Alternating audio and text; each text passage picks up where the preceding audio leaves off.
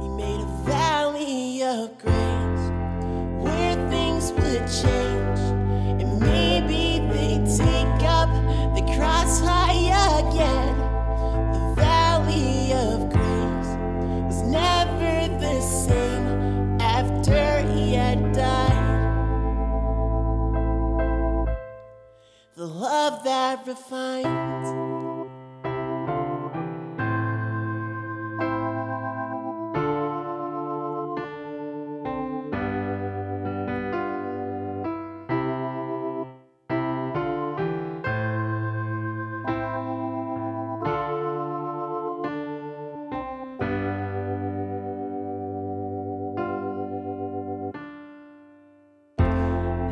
Sense in trying to do it on my own.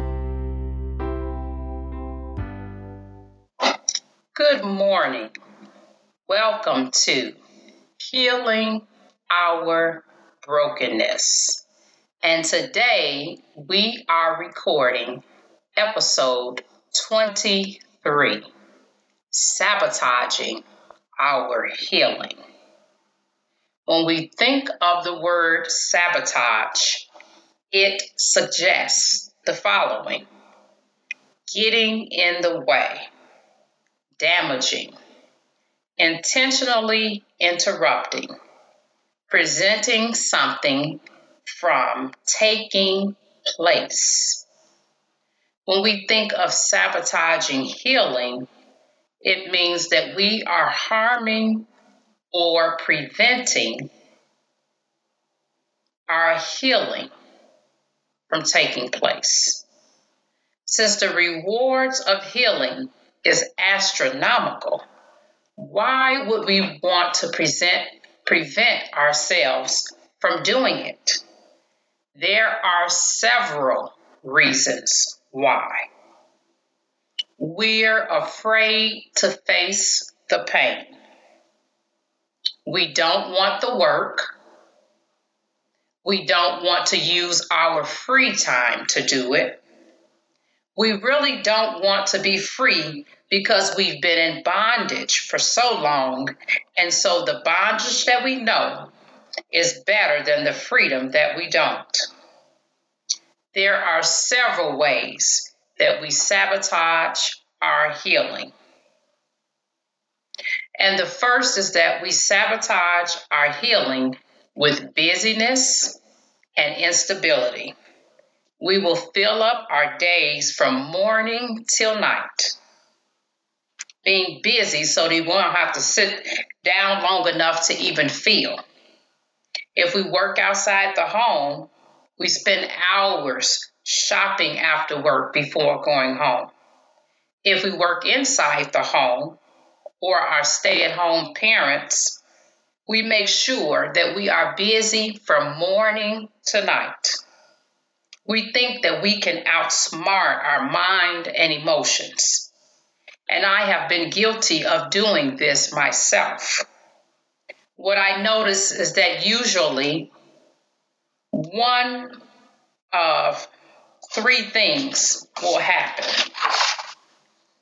And situation number one is that when we finally lay down to go to bed, our minds are going 100 miles per hour with anxiety. We start going over and over all of the things that we did during that day. Our feelings start going out of control. Our past starts knocking on our door unhealed brokenness starts bleeding out, obtrusive thoughts start settling in, then we end up not being able to go to sleep for hours. And I mean several hours because our minds are trying to process everything that we didn't allow it to process during the day. Several days of this can turn into several weeks and several weeks of this can turn into several months. And if we didn't have trauma before, there is definitely a chance of developing it. And if we do have it, of it being worsened by this type of cycle. We can only go so many days like this. Our bodies can't sustain this lifestyle without breaking down. And situation number two is we conk out as soon as our heads hit the pillow because we haven't processed anything. We are running on empty in every area. We keep putting off dealing with certain things until they are a must. And when we have to deal with it, we end up shutting down or having a complete emotional meltdown slash tantrum. And this can play out at work, school, home, church, wherever. When we are on emotional and mental overload, there is no way to control when and where it will come out. And even now, I have to remind myself to take a break from work, give myself 30 minutes to lie down, and think about nothing.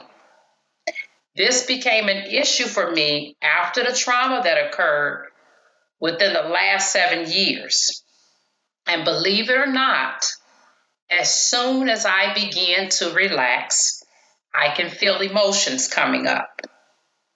I also like to take the time to have what I call my reflection time in the morning when I wake up, before I get going for the day. If I am in a rush and I have to leave out an emotional mess from backed up grief, my emotions only intensify as the day goes on. And then situation number three is we become consistently inconsistent at everything. Our lack of structure gets in the way of our healing. And when we are all over the place, our minds are all over the place. And then our lives and our relationships are all over the place. So, those are the three things that usually happen when we're sabotaging with busyness and instability. And now I am moving on to the area of sabotaging our healing by allowing shame and perception of others to reign above God. And this is also one thing that I am guilty of having to watch myself on because I have allowed Satan to come in into this area. I've already walked through the steps of becoming vulnerable. However, the vulnerability of being able to ugly face cry in front of others is still a new thing for me. And what happens is that if I allow my brokenness of perfectionism and the shame of the perfectionism, shame, friendship to take over and kick in, then I am more tempted to want to hold off sharing with my life giving friends or therapists about what is going on now or a situation that happened in the past. I get caught up wondering what the person will think of me, how I will be perceived, and the list goes on and on. And I also get caught up wondering whether or not I will possibly lose it or have an ugly face cry in front of others. I have to remind myself these are safe people. And if I cry, so what? I am human. We're all broken. And just like I have issues of unhealed brokenness, or if it's healed brokenness and it's still something that I'm struggling with off and on, other people have the same thing. And as well, we're answering to God, we're not answering to other people. Satan will try whatever way that he can to discourage us from being vulnerable. Vulnerability in a safe environment with time and space chips away at the stone of shame And that is what Satan is trying to prevent us from being able to do. Number three is that we sabotage our healing by surrounding ourselves with clutter. We fill up every nick and cranny of our homes and our cars with clutter, and it prevents us from gaining clarity about anything. It prevents us from having structure and a space to feel. We also have problems making decisions because the clutter is serving as an emotional and comfort pacifier. As soon as the clutter starts being lifted, then we can be tempted to go back again. Our addictions take the place of feeling the hurt and pain that we are holding and keeping at bay. Being surrounded by excessive clutter takes the place of being able to dig into our feelings, and therefore we often go back to our addictions. The pain becomes too much to bear. And instead of pressing in, we press out to comfort. Lastly, we sabotage our healing by refusing to do what we're told to do. If our therapists, coaches, friends, pastors, or others give us godly counsel in regard to our behavior, we've already come up with 50 excuses as to why we can't begin to make changes. We are intent on doing it the way that we want to do it. And however, nine times out of 10, our way isn't going to work. If it was, we would have started making changes. And it's just that simple. The truth hurts, but it's the truth. And Naaman went to see Elisha in order to be healed from leprosy, and he almost sabotaged his own healing because he didn't want to do what he was told. He wanted Elisha to come out and do a powerful healing ceremony. He thought that he was too good to stoop to Elisha's healing instructions. Elisha instructed him to wash in the Jordan seven times.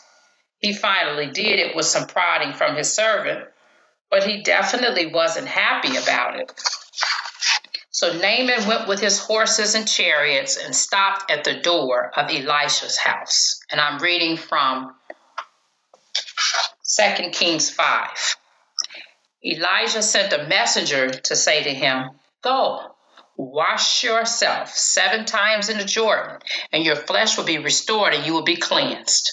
But Naaman went away angry and said, I thought that he would surely come out to me and stand and call on the name of the Lord his God, wave his hand over the spot, and cure me of my leprosy. Are not Abana and Pharpar, the rivers of Damascus, better than all the waters of Israel? Couldn't I wash in them and be clean? So he turned and he went off into a rage. Naaman's servants went to him and said, My father, if the prophet had told you to do some great thing, would you not have done it? How much more then when he tells you, wash and be cleaned? So he went down and he dipped himself in the Jordan seven times, as the man of God had told him, and his flesh was restored and became clean like that of a young boy. Naaman almost missed out on his healing because he wanted it his way. What happens when we want things our way? We miss out on everything God has to offer and even more. God uses wise people to lead us to make wise decisions. However, He would not beg us to do our part. So, what is the solution to combating sabotage? Desiring a life that thrives over a life of stagnancy. No one, and I do mean no one, can give us the desire and the motivation to want to heal. Unfortunately, there is no magic formula that I can tell you. I can't give it to you. The comfort is that Jesus will be there with us in the fire. We can teach our kids about healing, about living a life of thriving, about coming out a revolving door of stagnancy. And we can leave a legacy behind that stops the generational sins of our fathers. If you're ready to heal from trauma or any brokenness and you're tired of this sabotage cycle, check out brokenpieces.teachable.com for two courses The first one is Broken Pieces from Survival Mode to the Life of Thriving. And the second course is Declutter Your Home, Declutter Your Mind, and Declutter Your Life. Thank you for listening to episode 23 Sabotaging Our Healingness and having, I'm hoping that you're having a wonderful Friday and a blessed resurrection weekend. God bless.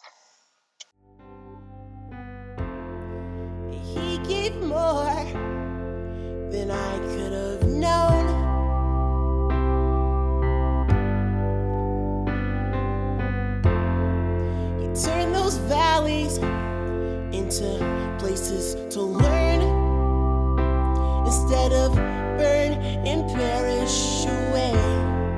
And nights never so cold without His grace.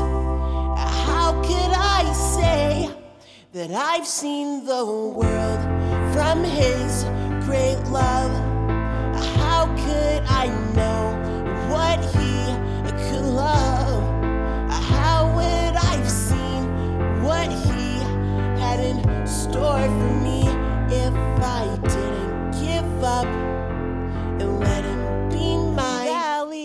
of where things would change.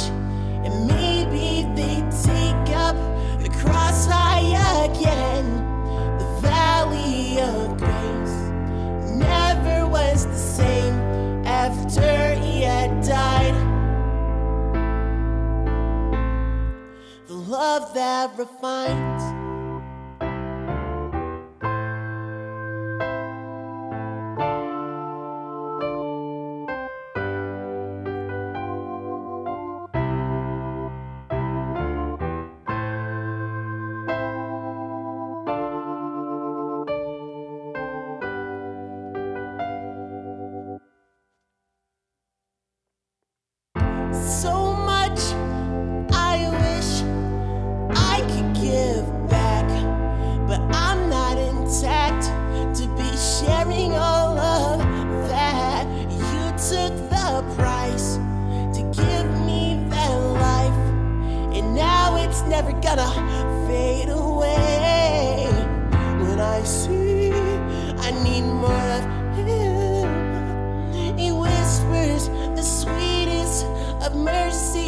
upon my ears, and I won't go back.